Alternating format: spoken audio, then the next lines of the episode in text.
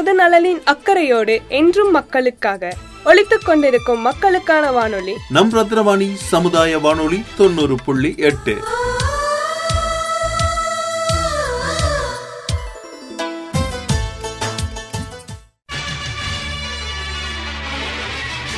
நம ரத்னவாணி சமுதாய பண்பலை தொண்ணூறு புள்ளி எட்டில் கருங்கல்லை சிற்பமாக செதுக்கிய சிற்பிகள் போல தடைக்கற்களை படிக்கற்களாக மாற்றி வெற்றி வாகை சூடிய சாதனையாளர்களை கொண்டாடும் வெற்றி சிகரம். வெற்றி நிச்சயம், இது வேத சத்தியம், கொள்கை வெல்வதே நான் கொண்ட லட்சியம். ரத்னவாணி சமுதாய பண்பலை தொண்ணூறு புள்ளி எட்டில் இணைஞ்சிருக்கீங்க. நான் உங்கள் சிநேகிதன் மகேந்திரன். இது சாதனையாளர்களை போற்றும் வெற்றி சிகரம் நிகழ்ச்சி. இன்றைய வெற்றி சிகரம் நிகழ்ச்சியில் நரசிம்ம நாயக்கன் பாளையம் தொடக்கப்பள்ளி ஆசிரியை திருமதி மதுளை மேரி அவங்கள தான் சந்திக்கிறோம். வணக்கம்மா. வணக்கம் சார். இந்த ஒரு அருமையான நேரத்தில் உங்களை சந்திக்கிறதுல ரொம்பவும் மகிழ்ச்சி. நீங்கள் ஒரு சிறந்த ஆசிரியராக இருக்கீங்க.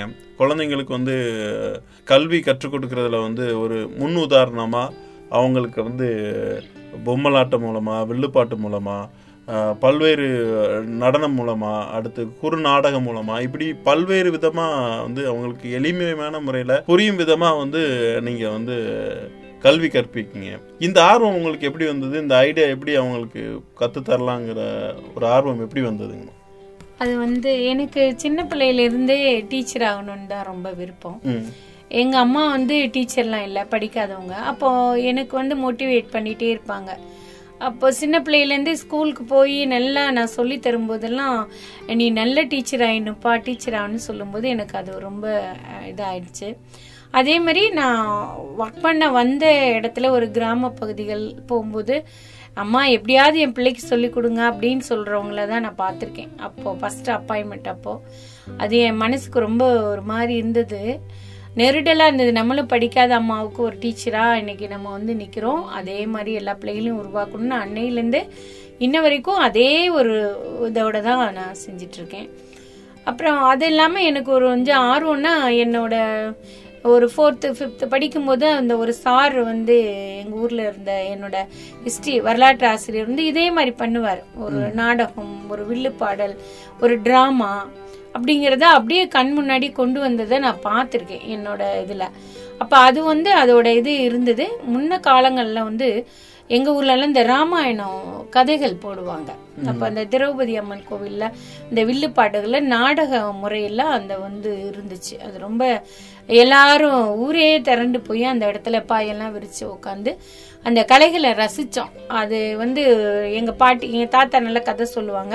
அப்போ அந்த ராமாயணத்தில் ராமர் போகிறது எல்லாத்தையும் அப்படியே கண் முன்னாடி வருவாங்க. திரைப்படங்கள்லாம் பார்க்கறதுக்கு முன்னாடி இதை நாங்கள் வந்து பார்த்துருக்கோம். அப்போலேருந்து எனக்கு ஒரு நல்ல ஆர்வம் வந்து வில்லுப்பாட்டு அதில். அதுக்கப்புறம் வகுப்புலேயும் பார்த்திங்கன்னா நம்ம ஏபிஎல் வரும்போது நம்ம வகுப்புலேயே அதை கொண்டு வந்தாங்க. நம்ம கலாச்சாரங்களை பண்ணலாம் அப்படிங்கும்போது இன்னும் நான் ஆர்வமாக அதை நான் எடுத்துக்கிட்டேன். இப்போ இருக்க எண்ணும் எழுத்தும் அந்த திட்டத்தில் கூட அந்த மாதிரி எல்லாம் கொண்டு வந்தாங்க, வில்லுப்பாட்டு பண்ணலாம் அது மாதிரி. அப்போ அதை வந்து நான் இன்னும் அதிகமாக நேசிக்க ஆரம்பிச்சிட்டேன். இது வந்து இப்போதைக்கு பண்ணலை, நான் அப்பையிலேருந்தே தொடர்ந்து அதை வந்து செஞ்சிட்டு இருக்கேன். இருபத்தஞ்சு வருஷமா நான் எனக்கு வில்லுப்பாட்டுன்னா ரொம்ப பிடிக்கும். அதனால அந்த இதை வச்சுட்டு பண்றது, ட்ரம்ஸ் பண்ணி பாடுறது, இசைத்து பாடுறது, கிராமிய மாதிரி பாடுறது, இது வந்து நான் பாடத்தோட ஓரியன்டா அந்த பாடப்பகுதியை எப்படி வந்து சொல்லலாம் அப்படிங்கிற மாதிரி கொண்டு போயிட்டு இருக்கேன். அதனால மாணவர்கள் வந்து ரொம்ப சந்தோஷமா இருப்பாங்க. பேரண்ட்டும் வந்து ரொம்ப நல்லா பண்றீங்க அப்படிங்கிற ஒரு இது பண்ணுவாங்க. இப்ப அதை இன்னும் நம்ம அந்த எண்ணும் எழுத்தும் அப்படிங்கிற ஒரு திட்டம் வந்து இன்னும் அதிகமாகி இருக்கு. கொரோனா சமயத்துல எல்லாம் கூட நான் வந்து இந்த மாதிரி மக்களை வந்து பிள்ளைங்க ரொம்ப பாடம் இல்லாம இருக்காங்களே அப்படிங்கறதுக்காக வந்து நான் கொண்டு போய் அவங்களுக்கு சேர்க்கணுமேங்கிறதுக்காண்டு ஆன்லைன்ல இதெல்லாம் கூட நான் பண்ணேன். அப்போ அவங்ககிட்ட இருந்து எனக்கு ஒரு நல்ல அப்பியரன்ஸ் வந்தது. எல்லாமே பாராட்டுனாங்க, நல்லா பண்ணிருக்கீங்கன்னு. சில இதெல்லாம் அவார்ட்ஸ் எல்லாம், விருதுகள்லாம் கூட கொடுத்தாங்க. இது வரைக்கும் எவ்வளவு விருதுகள் வாங்கியிருப்பீங்க நீங்க? இது வரைக்கும் நான் வந்து இந்த மெடல்ஸு, அந்த கட்டுரை, கவிதை போட்டிகள், இது மாதிரி ஒரு முப்பது அவார்ட்ஸ் பக்கமாக எனக்கு கொடுத்துருக்காங்க. தனியார் நிறுவனங்கள், லோட்டரி கிளப்பு, தாய் அரைக்கட்டளை, இந்த மாதிரி கிடைச்சிருக்கு. விண்ணப்பங்களும் நான் நிறைய போட்டிருக்கேன். இந்த தமிழக அரசுடைய எண்ணும் எழுத்தும் அந்த திட்டத்தை பற்றி சொல்லுங்களேன். ரொம்ப நல்ல திட்டமாக தான் இருக்கு. எண்ணும் எழுத்தும் வந்து பார்த்தீங்கன்னா பேசிக்காக அந்த குழந்தைக்கு என்ன தெரியணும், ஒரு எழுத்துக்களை தெரிஞ்சுக்கணும், எண்களை தெரிஞ்சுக்கணும், அதுதான் முக்கியமானதாக இருக்கிறதுனால அது பார்த்தீங்கன்னா பிள்ளைகளுக்கு இன்னைக்கு கா தெரிஞ்சா அந்த ஃபுல்லாக மறக்க முடியாத ஒரு இதை நினைவுகளை கொண்டு வரணுங்கிறதுக்காக அந்த திட்டம் நல்லா இருக்கு. நாங்களாம் வந்து ரசிச்சு கூட பண்ணிட்டு இருக்கோம். நிறைய டீச்சர்ஸ் அது வந்து பார்த்தீங்கன்னா அவங்களோட இதெல்லாம் வீடியோஸ் அதெல்லாமே போடுறாங்க, நிறைய பேர் போடுறாங்க. நல்லா ரீச் ஆயிருக்குன்னு தான் நான் நினைக்கிறேன். அதுல முழுக்க முழுக்க கணிதம் தான் இருக்குமா? இல்ல இல்ல, எண்கள் வந்து தமிழ் பயிற்சி நூல்கள் இருக்கு, அது கொண்ட சிம்பிளிஃபை பண்ணப்பட்ட நூல்கள். இத படிச்சா அந்த குழந்தைக்கு இந்த இதெல்லாம் தெரியும். பாடத்திட்டத்தோட ஓரியன்ட் தான், அதோட எண்கள் எழுத்துக்கள் அது வந்து நம்ம கத்துக்கிறோம். இப்ப இன்னும் ஆழமா அதை வந்து கத்துக்கிறோம். இதை தெரிஞ்சுக்கிட்டாலே நல்ல அடிப்படை வந்து தெரிஞ்சுக்க முடியும் அப்படிங்கிற ஸ்கீம் தான் அந்த மாதிரி ஒரு ஸ்கீம். நீங்க அந்த மாணவர்களுக்கு புரிஞ்சுக்கிற மாதிரி எண்ணம் எழுத்து திட்டத்தை எப்படி பயன்படுத்துறீங்க நீங்க? அதுதான் ஆக்டிவிட்டிஸ் தான் டெய்லி நான் பண்ணுவேன். இப்போ ஒரு பாடல் இருக்கு, ஒரு நிலா பாடல்னா அந்த நிலா வந்து நம்ம நீலவானம்னு அதுல கொடுத்துருக்காங்க. அப்ப நீலவானத்துல நிலா தெரியுமா? அது தெரியாது. அப்ப நம்ம அந்த குழந்தைங்களுக்கு வந்து நீலவானம்னா ஒரு ஸ்கிரீன் பண்ணி நீலவானம் இருக்கும், ஸ்டார்ஸ் இருக்கும், நிலாவும் இருக்கும், எல்லாமே இருக்கு. அது பகல் நேரத்தில் தெரியாம இருக்கிறதுக்கு காரணம் அதோட வெளிச்சம் வந்து பிரதிபலிக்கல அப்படிங்கறத நம்ம காமிக்கும் போது அவங்க ரொம்ப சீக்கிரமா அதை புரிஞ்சுக்கிறாங்க. இதுல வந்து சூழ்நிலையிலயும் சம்பந்தப்படுத்தி நம்ம அறிவியல் நம்ம சம்பந்தப்படுத்தி நம்ம காமிக்கிறோம். இது அவங்ககிட்ட நீங்க காட்சிப்படுத்துவீங்க அப்படிதானே? ஆமா, கண்டிப்பா அதை காட்சிப்படுத்தி அதை வந்து ஒரு பாடலா இருந்தாலும் அது அப்படியே அவங்களுக்கு சொல்லி தரும்போது ஒரு கருப்பு ஸ்கிரீன் போட்டு அந்த கருப்பு ஸ்கிரீன்ல ஸ்டார்ஸ் எல்லாம் இருக்கு, மேகங்கள் இருக்கு, நீலா இருக்கு, எல்லாமே இருக்கு. அதே மாதிரி இந்த பக்கம் ஒரு நீல ஸ்கிரீன் வச்சோம்னா அதுல ஸ்டார்ஸ் இருக்கு, நிலாவும் இருக்கு, எல்லாமே இருக்கு. அப்ப இதுல வந்து நிலா தெரியாது, இப்ப இரவு நேரங்கள்ல நிலா தெரியும். அதே மாதிரி வளரும் தெரியும், அமாவாசை பௌர்ணமி அப்படிங்கும்போது வளரும் கூடியதா இருக்கு, தேயக்கூடியதா இருக்கும் அப்படிங்கறத நம்ம சொல்லும் போது அதுல அறிவியலும் வந்துருது, தமிழும் வந்துருது, நமக்கு பாட்டு பாடல்களும் நமக்கு வந்துருது, கலையும் வந்துருது, கலையும் வந்துருது. ஆமா, அப்ப அதுல வந்து நம்ம தன்னானே அந்த மாதிரி எல்லாம் போடும்போது அவங்க வந்து அதை ரொம்ப ரசிச்சு முதல் வகுப்பெல்லாம் ரொம்ப கைத்தட்டி சூப்பர் அப்படின்னு சொல்லி என்னை பாராட்டும் போது எவ்வளவு விருது வாங்கியிருந்தாலும் எனக்கு ரொம்ப சந்தோஷம் வந்து அவங்க என்னை ரொம்ப லைக் பண்ணி ஓடி வருவாங்க பாருங்க, அதுதான் எனக்கு ரொம்ப சந்தோஷமா இருக்கும். உடனே சூப்பர் மிஸ் அப்படின்னு கை தட்டுவாங்க, கை கொடுப்பாங்க, அது வந்து கை கொடுத்து நல்லா இருக்கு அப்படிம்பாங்க. அப்புறம் பாடும் போது இடையில அப்படியே வந்து ரொம்ப மெய் மறந்து கை தட்டுவாங்க, கை த அதாவது அந்த பாட்டத்துக்கு நயத்துக்கு ஏத்த மாதிரி அவங்க வந்து கை தட்டும் போது ஆஹ் தட்டுவாங்க, தட்டி இது பண்ணுவாங்க, அப்ரிசியேட் பண்ணுவாங்க. அந்த நீலவானில அந்த பாட்டை பாடி காட்டலாமா நம்ம நேயர்களுக்காக? பண்ணலாம் சார், கண்டிப்பா. உலா போகலாம் அப்படிங்கிற ஒரு பாடலோட இதுதான் அது. அது பயிற்சி நூல்கள்லயும் இருக்கு, பாட நூல்கள்ல இருக்கு, பார்க்கலாம். லலலா லலலா லலலா லலலா லலலா லலலா லலலா லலலா லலலா லலலா லலலா லலலா. நிலா பாரு நிலா பாரு நீலவானிலே, நிலா பாரு நிலா பாரு நீலவானிலே, நாம் நடக்க நாம் நடக்க கூட வந்திடுமே, நாம் நடக்க நாம் நடக்க கூட வந்திடுமே, வளரும் தேயும் வளரும் தேயும் வருத்தமேதுமில்லை, வானில் மேகம் மறைத்த போதும் வாடி நின்றதில்லை, நில நிலா போல நிலா போல உலா போகலாம், நீலவானில் நீலவானில் நீந்தி மகிழலாம் நீந்தி மகிழலாம், லலலா லலலா லலலா லலலா லலலா லலலா. சூப்பர் சூப்பர், அருமையா இருந்தது. நம்மளே கைத்தட்டி ரசிக்கலாம் போல அந்த அளவுக்கு இருந்தது. இது தவிர மாணவர்களுக்கு கதை சொல்லி எல்லாம் பாடம் நடத்துதா சொன்னீங்க, அது எப்படி? கதைகள் கதைகள் மூலமா ஒரு லெசனை வந்து நம்ம சொல்லி தரது தாங்க சார். இப்போ ஒரு கே வரிசை அறிமுகப்படுத்துகிறோம், ஒரு கே வரிசை அறிமுகப்படுத்துகிறோம். முன்னாடிலாம் பார்த்திங்கன்னா நான் அந்த கொரோனா சமயத்தில் நிறைய அந்த ஆ வரிசைக்கே ஒரு கதையெல்லாம் இது பண்ணி கொடுத்துருக்கேன் நான். இப்போ வரும்போது இப்போ ஒரு கே வரிசையை அறிமுகப்படுத்துகிறோம், அதுக்கேற்ற மாதிரி அந்த வரிகளை நம்ம கொண்டுட்டு போகிறது தான்.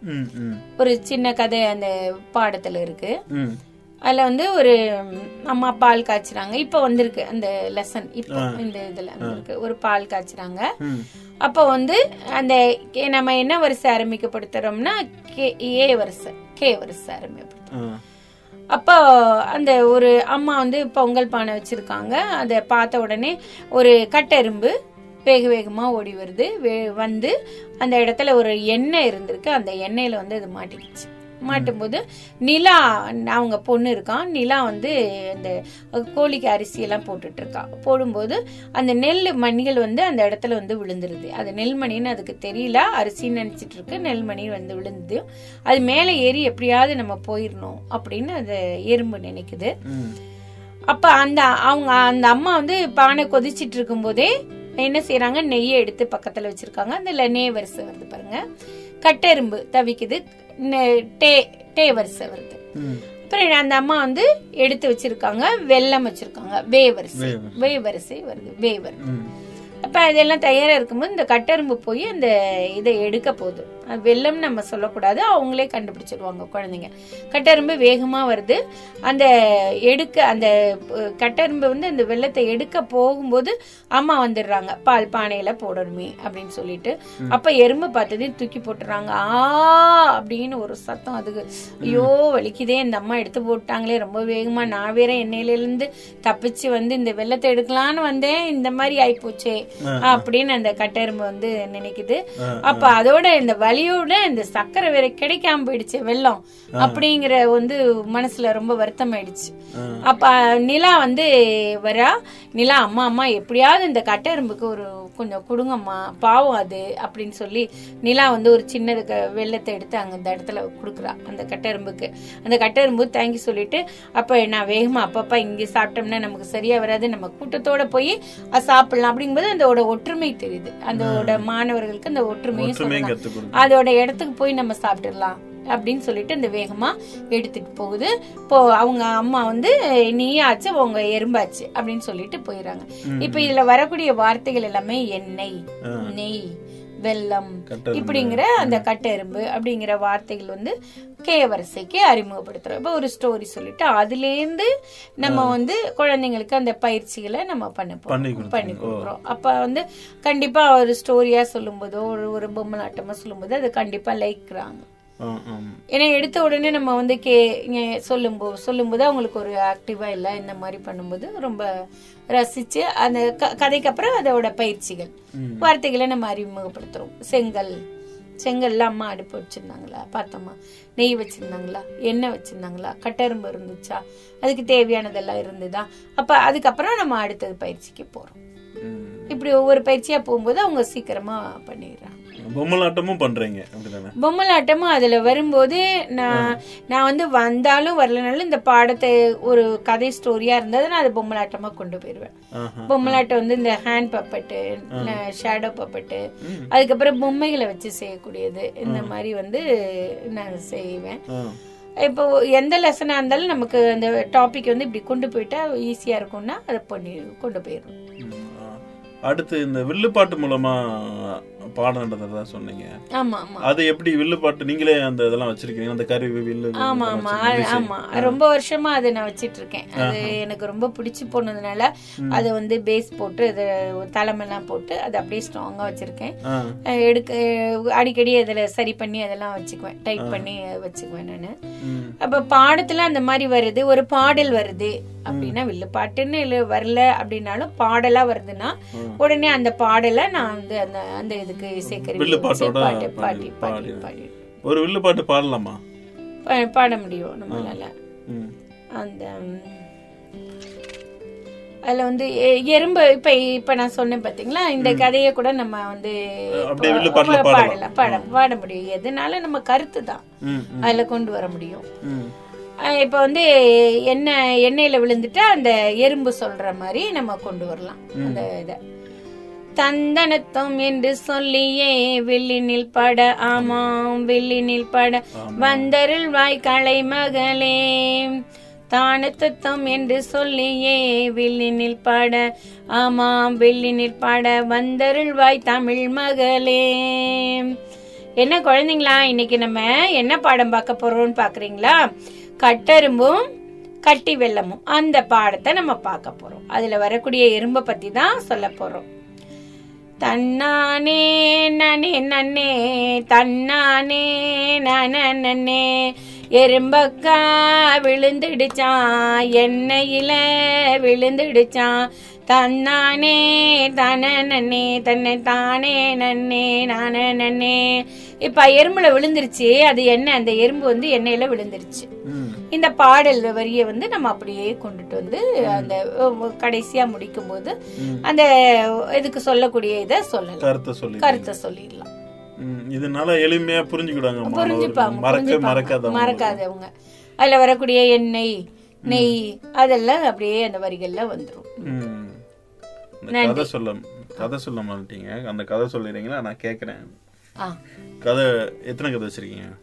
இப்போ என்கிட்ட வந்து ரெண்டு கதை இப்ப தயாரா இருக்கேன். இல்ல இல்ல இருக்கு, நான் பார்த்த அப்படி பார்த்தேன்னா உடனே சொல்லிடுறேன். அம்மா, நீங்க வந்து கதைகள்லாம் வந்து நல்லா சொல்வீங்கன்னு கேள்விப்பட்டிருக்கோம். நம்ம நேயர்களுக்காண்டி கதைகள் சொல்லலாமா? கண்டிப்பா சொல்லலாம் சார். ஒரு சின்ன ஸ்டோரி. அந்த இதுல வந்து மழையும் எதிரொலியும். ஒரு அப்பா வந்து அப்பாவும் பையனும் மலையில போயிட்டு இருக்காங்க. மலை ஏறி அவங்க வந்து போயிட்டு இருக்காங்க. அப்போ வந்து பையனுக்கு கால் தடுக்கிடுச்சு, ஆ அப்படின்னு கத்துறான். கத்தும்போது அதுவும் சத்தம் போடுது, ஆ அப்படின்னு ஒரு சத்தம். அப்பா, என்னப்பா இங்க நடக்குது, என்னைய மாதிரியே கூப்பிடுறாங்களே அப்படிங்கிறான். என்னைய ரொம்ப உனக்கு பிடிக்கும் அப்படின்னு சொல்றான். மறுபடியும் அதோட எதிரொலி வருது, என்னைய ரொம்ப பிடிக்கும் அப்படின்னு சொல்றான். அப்பா, என்னப்பா நடக்குது, நான் சொல்றதே சொல்றாங்களே, நீ நேர்ல வரமாட்டியா அப்படின்றா. நீ நேர்ல வரமாட்டியா அப்படின்னு சொல்லுது அந்த மலைப்பது. இப்ப இதை கேட்டது அவனுக்கு ரொம்ப கோவம் வந்துடுச்சு. உன்னால் நேர்ல வர முடியுமா முடியாதா அப்படின்னு உடனே அதுவும் சொல்லுது, உன்னால் வர முடியுமா முடியாதா. எதிரொலிப்பு. அப்ப அவன் என்ன சொல்றான், அம்மா அப்பாட்ட வந்து ரொம்ப மறுபடியும் அதே பதில் வருதுப்பா, உன்னால நேரா வர முடியாதான்னு கேக்குதுப்பா அப்படின்னு சொல்றான். அவங்க அப்பாவை பார்த்து, அப்பா இங்க என்னதாப்பா நடந்துட்டு இருக்கு அப்படின்னு சொல்றான். அப்பா அப்படியே, என்ன தம்பி நீ, மகனை கவனமா கேளு, நான் தான் வெற்றி வீரன் அப்படின்னு சொல்லு பாக்கலாம் அப்படின்னு சொல்லு. உடனே அவனு சொல்றான், நான் தான் வெற்றி வீரன். அங்க இருந்து எதிரொலி, நான் தான் வெற்றி வீரன் அப்படின்னு சொல்லி அந்த எதிரொலி மறுபடியும் அவனுக்கு வருது. அப்ப அந்த சிறுவனுக்கு ரொம்ப வியப்பா இருக்கு, என்னப்பா இது இப்படி இப்படி வந்து நான் சொல்றதே சொல்லுதே அப்படின்னு சொன்னது. இது ஒண்ணும் இல்லப்பா, இதுதான் வாழ்க்கையோட தத்துவம். நம்மளோட என்ன நம்ம குடுக்கிறோமோ அதுதான் நமக்கு வரும். நாம் தருவத அது திருப்பி தருது பத்தியா அந்த எதிரொலி. அதை போலதான் நம்ம நல்லது செய்தோம்னா நன்மை வரும். ஒருத்தங்க திறமையா இருக்கணும் அப்படின்னு நினைச்சோம்னா நம்ம அந்த திறமைய வெளிப்படுத்தினா மட்டும்தான் அவங்க திறமைசாலி அப்படின்னு சொல்ல முடியும். நம்ம கிட்ட ஒருத்தவங்கள்ட்ட ஒரு எதிர்பார்க்கிறோம், ஒரு அன்பா இருக்கணும்னு எதிர்பார்க்கணும்னா அதே அன்பை நம்ம கொடுக்கணும். கொடுத்தோம்னா மட்டும்தான் அவங்க கிட்ட இருந்து அந்த அன்பை எதிர்பார்க்க முடியும். நம்ம என்னெல்லாம் மற்றவங்க செய்யணும்னு நினைக்கிறோமோ அதையெல்லாம் நம்ம செஞ்சோம்னா அதோட எதிர்பார்ப்பு நமக்கு அப்படியே கிடைக்கும். இததான் அந்த மலைப்பகுதியிலேருந்து நமக்கு கிடைக்கக்கூடிய பாடம். உன்னுடைய வாழ்க்கை வாழ்க்கை வந்து எதிர்பாராமல் நடக்கும் ஒன்று இல்லை, உன்னுடைய எதிரொலி தான். நம்ம என்ன நினைக்கிறோமோ, என்ன நடத்துறோமோ, நம்ம என்ன செய்யறோமோ அது கண்டிப்பா அதோட பிரதிபலன் நமக்கு கிடைக்கும். இப்ப இதுல இருந்து நம்ம என்ன தெரிஞ்சுக்கிறோம் அப்படின்னா, மற்றவங்கள்ட்ட பழகும் போதோ அல்லது சிறுவர்களா இருக்கட்டும், நீங்க சின்ன குழந்தைங்களா இருக்கட்டும், பெரியவங்களா இருக்கட்டும், ஒரு சின்ன குழந்தைகிட்ட நீங்க பேசும்போது மரியாதையா சொல்லி பருவாங்க அப்படின்னா அவங்களும் வாங்கன்னுவாங்க.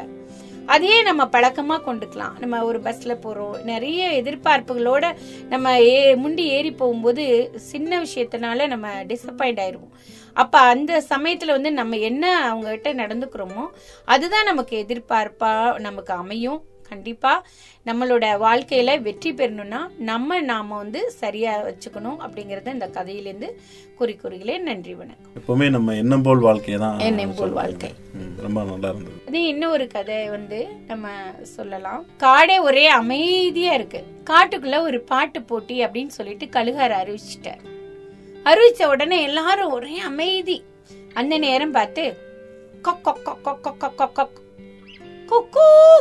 அப்படின்னு சொல்லிட்டு ஒரு சேவல் வந்து கத்திட்டு இருக்கு. யாரும் பார்க்கல, நல்ல வேலை, ரொம்ப அமைதியா இருக்க, நம்ம நல்லா பாட்டு போட்டிக்கு தயாராயிடலாம் அப்படின்னு சொல்லிட்டு தயாராயிட்டு இருக்கு. அந்த நேரம் மேல இருந்து ஒரு சத்தம் அப்படின்னு. யாருப்பா இது? நானே யாரு இல்லாத இடத்துல பிராக்டிஸ் பண்ணணும் வந்தா இந்த மாதிரி இருக்கே அப்படின்னு சொல்லி திரும்பி பார்க்கும்போது மேல குரங்க, என்னப்பா பாட்டு போட்டியா? யாரு அறிவிச்சிருக்கா? கலங்க கழுகரசன் தான் சொல்லியிருக்காரு, மயிலண்ணா வந்து நடுவரா இருக்க போறாரா, நாங்க எப்படியாவது பாட்டு பண்ணணும்னு பிராக்டிஸ் பண்ணிட்டு. சரி, கண்டிப்பா உனக்கு தான் நல்ல பிரைஸ் கிடைச்சிரும், நீ அதனால நல்லா பிராக்டிஸ் பண்ணு அப்படின்னு சொல்லிடுச்சு. சொன்னதுக்கு அப்புறம் அடுத்ததா வந்து என்ன வருது, ஒரு குயில் பிராக்டிஸ் பண்ணிட்டு இருக்கு. அந்த இடத்துல வந்து தன்னோட எல்லா இதையும் பயன்படுத்தி ரொம்ப பாட்டு பாடிட்டு இருக்கு. உடனே குழுவின் மேடையும் வந்தாச்சு, நாள் அறிவிப்பு பலகையும் ஒட்டியாச்சு. அப்ப வந்து கழுகார் வந்து என்ன செஞ்சிட்டு இருக்காங்க, பேர் எடுத்துட்டு இருக்காங்க. யார் யாரு என்னென்ன பண்ண போறீங்க, வாங்க வாங்க எல்லாரும் தயாராயிட்டீங்களா, அந்த நம்ம வந்து போட்டியை நடத்திடலாம் அப்படின்னு சொல்லிட்டு. கதை அப்படி போகுதா, நல்லாதான் இருக்கு அப்படின்னு சொல்லிட்டு விலங்குகள்லாம் ஆர்வமா ஆடுறாங்க. எல்லாரும் போட்டி நடத்த போறீங்கல்ல அப்படின்னு சொல்லிட்டு உடனே உட்கார்ந்து எல்லாரும் இருக்காங்க. மைனாவை முதல்ல அழைக்கிறேன் அப்படின்னு சொல்லிட்டு நடுவரா மயில் மயில் வரப்போறாங்க, மயில் அண்ணாவை நான் நடுவராக நியமிக்கிறேன்னு சொல்லிட்டு குருவியார் வராங்க சொல்லிட்டு போறாங்க. அவங்கதான் அவங்க தலைமை தாங்கி நடத்தும்படியாக கேட்டுக்கொள்கிறேன் அப்படின்னு சொல்லிட்டு அறிவிப்பு கொடுத்தாச்சு. எல்லாரும் தயாரா இருக்காங்க. மைனா வராங்க, பிக்கி பிக்கி பிக்கி பிக்கி பிக்கி பிக்கி பிக்கி பிக்கி பிக்கி பிக்கி அப்படின்ன உடனே எல்லாருக்கும் ஒரே சிரிப்பு. நல்லா பாடினீங்க, நல்லா பாடினீங்க, உங்க திறமையெல்லாம் காட்டிட்டீங்க அப்படின்னு சொல்லிட்டு உடனே அனுப்பிச்சிட்டாங்க. கிளியக்கா அடுத்தது வாங்க. கீ கீ கீ கீ கீ கீ கீ கீ கீ கீ கீ கீ கீ கீ அப்படின்னு சொல்லிட்டு ரொம்ப நேரமா பாடிட்டு இருக்காங்க. இதுல ஒரு இது என்னன்னா, ரொம்ப நேரம் பாடணும், அழகாவும் பாடணும், ரொம்ப நேரமா பாடிட்டு இருக்கணும். அதுக்கு மேல அஞ்சு நிமிஷத்துக்கு மேல கிளியக்காவுக்கு பாட முடியல. அப்பா அப்பா விசில் சத்தம் விண்ணையே கலப்புது போங்க அப்படின்னு சொல்லிட்டு எல்லாரும் பாராட்டுறாங்க, பாட்டை கேட்டு கை தட்டுறாங்க விலங்குகள்லாம். உடனே ஆ சூப்பர் சூப்பர் அப்படின்னு சொல்லிட்டு எல்லாரும் இறங்கிட்டாங்க. அப்புறம் பாட்டை கீழே விட்டுட்டு கிளி என்ன பண்ணிடுச்சு, அஞ்சு நிமிஷத்துக்கு மேல நம்மளால தாக்கு பிடிக்க முடியலப்பா, அப்பப்பா போதும் அப்படின்னு சொல்லி இறங்கிடுச்சு. அதுக்கப்புறம் யாரோ கூப்பிடுறாங்க, கொக்கோ கொக்கோ கொக்கோ கொக்கோ கொக்கோ கொக்கோ. அப்படி பிராக்டிஸ் முன்னாடியே பண்ணாங்களே அவங்க அம்மா, அந்த அம்மா வராங்க வந்து சேவல் நான் வந்துட்டு பாட்டு பாடின உடனே எல்லாரும் கொக்க கொக்கன்னு சிரிக்கிறாங்க. ஏப்பா கொக்க கொக்க கொக்க கொக்க கொக்க கொக்க கொக்க அப்படின்னு அது என்ன சொல்லுது, பாட்டு பாடுது. ஆஹ் உடனே என்ன சொல்லுத, அங்க நின்னுட்டு இருந்த மைனா சொல்லுது, எப்ப தூங்குறவங்க எல்லாம் எழுப்புனது பத்தாதான் மறுபடியும் நீ எழுப்ப போறியா அப்படின்னு சொன்ன உடனே ஒரே சிரிப்பொலி, படபடபடான்னு எல்லாரும் சிரிக்கிறாங்க. சிரிப்புனதே போதும்ப்பா உன் பாட்டு, அங்க எல்லாரும் சொல்லிட்டு இருக்காங்க அப்படின்னு சொன்ன உடனே உடனே வெளியே அப்பா வணக்கம் நன்றி வணக்கம் சொல்லிட்டு சேவலும் போயிட்டாரு. அடுத்தது கழுகார் வராரு, கொக்கு கோ கொக்கு கோ கொக்கு கோ அப்படின்னு உடனே காடே எதிரொலிக்குது. எல்லாரும் பயப்படுறாங்க, எல்லாரும் பயந்து நடுங்குறாங்க. அட்டோட யானை கூட பயந்துருச்சுன்னா பாத்துக்கோங்க, அந்த அளவுக்கு சத்தம். அப்பாப்பா பாட போறது நீயா, வேணாப்பா சாமி அப்படின்னு கண்ணிலே தண்ணி வந்து தண்ணி வந்துருச்சு யானைக்கு, அந்த அளவுக்கு சிரிப்போ சிரிப்பு. நீங்க எல்லாம் பட்டு போட்டியில சேர்ந்துக்கிட்டீங்கன்னு. அதுக்கப்புறம் கொக்கு வருது, கர் கர் கர் கர் கர் கர் கர் கர் கர் ரெண்டு முறை ராகம் போட்டுச்சு இழுத்தது. அதுக்கப்புறம் அப்பா என்னப்பா இது, பாடு பாடு, கூட்டத்திலே கூச்சலா இருக்கு, இப்படித்தான் பாடுவியா அப்படின்னு சொன்ன உடனே உடனே கீழே இறங்கி போயாச்சு. அடுத்ததா வந்தாங்க நம்ம அக்கா. எந்த அக்கா வந்தாங்க, குயிலக்கா. ஒரே கரகோஷம், எல்லாரும் மலர் குடுக்குறாங்க, நீங்க தான் வெற்றியாளர் அப்படின்னு சொல்லிட்டு அப்படியே கை குடுக்குறாங்க. அதுல முக்கியமா குரங்கு சேவலுக்கும் வாழ்த்து சொல்லிச்சு, இவங்களுக்கும் வாழ்த்து சொல்லுது. ரசிகர் பட்டாலும் அதிகமா இருக்கு. குக்கூ குக்கூ குக்கூ குக்கூ அப்படின்னு உடனே எல்லாம் கரகோசம், ரொம்ப கரகோசம் போடுறாங்க. இவங்க ஒரு இருபது நிமிஷம் பாடிட்டாங்க. பாடினதுக்கு அப்புறம் இன்னும் கொஞ்ச நேரம் பாடுங்க, இன்னும் கொஞ்ச நேரம் பாடுங்க, ஒன் மோர் ஒன்ஸ் மோர் குயிலோட பாட்டுக்காக குக்கூ குக்கூ குக்கூ அதுவும் பாடிட்டு அப்பா இதுக்கு மேல என்னால முடியலன்னு சொல்லிட்டு வெள்ளம் வந்தாச்சு. கடைசியா யார கூப்பிட்டு விடுறாங்க, கழுகார கூப்பிட்டு இது காகத்தை கூப்பிட்டு விடுறாங்க. கழுகார சொல்றாரு, எல்லாரும் வந்தாகணும், காகமும் வந்தாகணும், எல்லாரும் இந்த போட்டியில கலந்துக்கணும் அப்படின்னு சொல்லியாச்சு.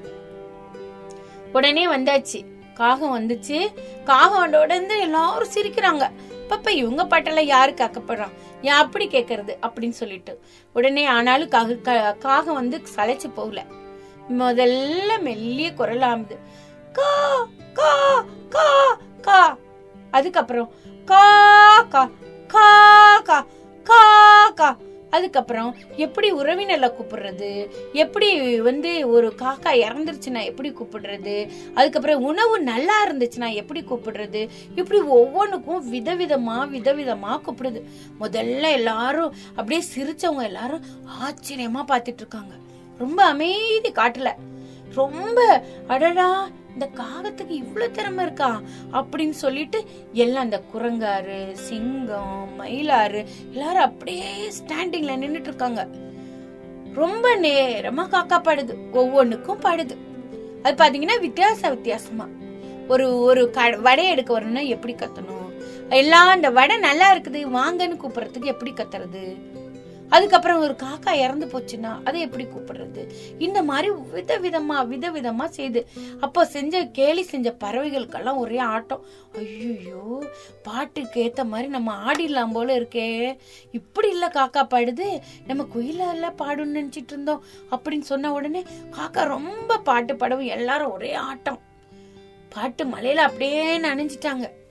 குயிலார் இருபது நிமிஷம் தான், கிளி அஞ்சு நிமிஷம் தான்.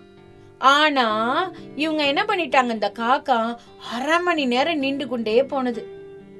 பாட்டு போட்டி ரொம்ப அருமையா இருந்துச்சு. புலி எழுத்து வழுது வந்து காக்காவை கட்டி பிடிச்சிச்சு. அப்பா அருமையான பாட்டு அப்படின்னு சொன்னது காக்காவுக்கு ரொம்பவே தாங்க முடியல. தன்னோட உழைப்பு, நாம இவ்வளவு கஷ்டப்பட்டு பிராக்டிஸ் பண்ணமே, இவ்வளவு கஷ்டப்பட்டமே, இதுக்கு ஒன்னு பலன் கிடைச்சிருச்சு அப்படின்னு காக்கா நினைச்சது.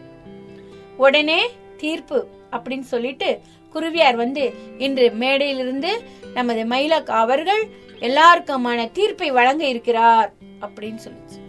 உடனே மயிலாக்கா வந்தாங்க, ஒளிபெருக்கை எடுத்தாங்க, மைக்க எடுத்து அனைவருக்கும் நன்றி சொல்லிட்டு வணக்கம் சொல்லிட்டு, காக்கா பாட வரப்போது கேலி செஞ்சீங்க இல்லையா, எல்லாரும் கேலி செஞ்சீங்க. ஆனா இந்த காகத்தோட பிராக்டிஸ் அதை செஞ்சத பார்த்தவங்க எல்லாரும் இன்னைக்கு அப்படியே ஆட்டம் போட்டீங்க பாத்தீங்களா, இதுதான் அவங்களோட வெற்றி. நம்ம யாரையோ நினைச்சிட்டு இருப்போம், ஒரு சங்கீதத்துல வந்தவங்கதான் பாட்டு பாடுவாங்க, ஒரு நடன கலைஞரோட பொண்ணுதான் பாட்டு பாடுவாங்க ஆடுவாங்க. இல்ல, திறமை யார்கிட்ட வேணாலும் ஒளிஞ்சிருக்கும். நம்மளோட முயற்சி முயற்சி முயற்சி அந்த இடத்துல அழகு வேணுங்கிற அவசியம் இல்ல. குரலுக்குள்ள, அந்த காக்காவோட குரலுக்குள்ள ஒரு அழகு ஒளிஞ்சிருக்கு. அதே போல ஒரு நடனமே தெரியாத வீட்டுல இருந்து ஒரு பையன் ஆடுறான் பாருங்க, அந்த வெற்றி அவனோட கஷ்டம் உழைப்பு, அதுக்கான பரிசு கிடைக்கும். அப்ப அதே போல இந்த காக்காவுக்கு நிரூபிச்சிருச்சு, எல்லாருக்கும் ஒரு ரோல் மாடலா இந்த காக்கா இருக்கு. முயற்சி செய்தால் கண்டிப்பாக வெற்றி பெற முடியும் அப்படிங்கறத இந்த காக்கா சொல்லியிருக்கு, தன்னம்பிக்கையை ஊட்டி இருக்கு. இந்த காக்காவுக்கு என்னோட கிரீடத்தை வைக்கிறேன் அப்படின்னு சொல்லி வச்ச உடனே எல்லாரும் கரகோஷம் நல்லா கை தட்டினாங்க. ஆகா ஆகா எல்லாரும் அதை ஆமோதிச்சாங்க. நல்ல தீர்ப்பு வழங்கியிருக்கீங்க, நாங்க எங்க குயிலுக்கு குயிலு தான் நல்லா பாடுறாங்கன்னு நினைச்சிட்டு இருந்தோம், காக்கா இவ்வளோ அருமையான விதவிதமான காகங்கள் இருக்குங்கிறத நமக்கு வெளிப்படுத்திருக்கு அப்படின்னு சொல்லிட்டு எல்லாரும் ஆமோதிச்சாங்க. ஆமோதிச்சு அவங்களுக்கு பரிசு கொடுக்கறத எல்லாரும் ஆஹ் ஏத்துக்கொண்டாங்க. அதே போல நம்மளோட திறமை எங்க இருக்கோ அந்த திறமைய நம்மளோட கடின உழைப்பின் மூலமா வாய்ப்புகள் எங்க கிடைக்குதோ, எல்லா குழந்தைக்கும் வாய்ப்பு கிடைக்கும். அந்த நேரத்துல நம்ம வாய்ப்பு கிடைக்கும் போது பயன்படுத்திக்கிட்டு அவங்களோட வெற்றியாளரா நம்ம எல்லாரும் உருவாக முடியும். ஒரு பாட்டு பாட முடியும் அப்படின்னா எங்கேயோ ஒரு தேடுதல் இருந்துகிட்டே இருக்கணும், நமக்கு போய் தேடணும். அந்த இடத்துல தேடி ஒரு பாடலை கத்துக்கிட்டு நம்மளோட திறமையை வெளிப்படுத்தணும். இன்றைக்கு வாய்ப்புகள் நிறைய இருக்கு, நமக்கு மீடியாக்கள் இருக்கு, நல்ல மனிதர்கள் இருக்காங்க. அப்ப நம்மளோட திறமைகளை வெளிப்படுத்த தயங்க கூடாது. ஒரு நடனம் குழந்தை கத்துக்குது, பரதநாட்டியம்னா அவங்கதான் கத்துக்கணும்னு இல்ல, நடன கலைஞர் தான் கத்துக்கணும் இல்ல, நமக்கு பிராக்டிஸ் இருந்தா ஐம்பது வயதிலும் கத்துக்கலாம், கண்டிப்பாக கத்துக்க முடியும். ஓ ஓவியம், இப்படி ஒவ்வொன்றையும் பெண்கள், வீட்டுல இருக்க பெண்கள் பாத்தீங்கன்னா நிறைய கவிதைகள்லாம் எழுதியிருப்பீங்க, நிறைய பாடகங்களா இருப்பீங்க, வீட்டுக்குள்ளேயே பாடிட்டு இருப்பீங்க. அந்த மாதிரி பெண்கள் வெளியில வரணும், நம்மளோட திறமையை நிரூபிக்கணும். மா நம்மளோட பசங்க வந்து நான் வந்து தொண்ணூத்தி ஒன்பது மார்க் வாங்கினேன்னு நம்ப மாட்டாங்க. நம்ம திறமையை ஒவ்வொரு நாளும் நம்ம உதாரணமாக காட்டிக்கிட்டே இருக்கும்போது மட்டும்தான் நம்மளோட திறமையை அந்த இடத்துல வெளிப்படும். நம்மளை மதிப்பாங்க, ரெகக்னைஸ் நமக்கு கிடைக்கும். இன்னும் ரொம்ப நேரமா நம்மளோட கருத்துக்களை பகிர்ந்து கொண்டோம். இன்னும் நே இன்னும் நீண்ட கருத்துக்கள்லாம் இருக்கு, நான் உங்களோட அடிக்கடி பகிர்ந்து கொள்கிறேன். அருமையான கதை சொன்னீங்க. என்னைக்குமே வந்து முயற்சியை வந்து தோற்காது, முயற்சி இருந்தா வெற்றி பெறலாம் அப்படிங்கிறது அருமையான ஒரு கதை மூலமா விளக்குனீங்க. எல்லாருமே கேட்டு ரசிச்சிருப்பாங்கன்னு நம்புறோம். ஓகேங்க சார், ரொம்ப சிறப்பா இருந்தது. ஒரு கலை ஆசிரியரா வந்து நீங்க கற்பிச்சுட்டு இருக்கீங்க. உங்களை சந்திச்சதுல ரொம்பவும் மகிழ்ச்சி. நம்ம நிகழ்ச்சி கேட்டிருக்கக்கூடிய நேயர்களுக்கும் பயனுள்ள நிகழ்ச்சியா அமைஞ்சிருக்கும்னு நம்புறோம். எங்களுடைய நிலையத்துல வந்து கலந்துகிட்டதுக்கு மனமார்ந்த நன்றிகளை தெரிவிச்சுக்கிறோம்மா. நன்றிங்க சார். எனக்கும் ரொம்ப வந்து இது ரொம்ப மகிழ்ச்சியான விஷயமா இருக்கு. ஏன்னா நான் யோசிக்காத நேரத்துல இப்படி ஒரு வாய்ப்பு எனக்கு இந்த வந்து இந்த எண்ணும் எழுத்தத்தை பகிர்ந்து கொள்ள எனக்கு ஒரு வாய்ப்பு கொடுத்துருக்கீங்க, அதுக்கு ரொம்ப நன்றி. எண்ணும் எழுத்து மூலமா கல்வி நிறைய மாணவர்களுக்கு போய் சேரும்போது ரொம்ப மகிழ்ச்சியான விஷயம்தான். நிச்சயமா நேயர்களே, நீங்களும் நிகழ்ச்சியை கேட்டு ரசிச்சிருப்பீங்கன்னு நம்புறேன். மீண்டும் மற்றொரு நிகழ்ச்சியில் உங்களை சந்திக்கும் வரை உங்கள் அன்போடும் ஆதரவோடும் விடைபெறுகிறேன். உங்கள் சிநேகிதன் மகேந்திரன். நடப்பவை நல்லவையாகட்டும்.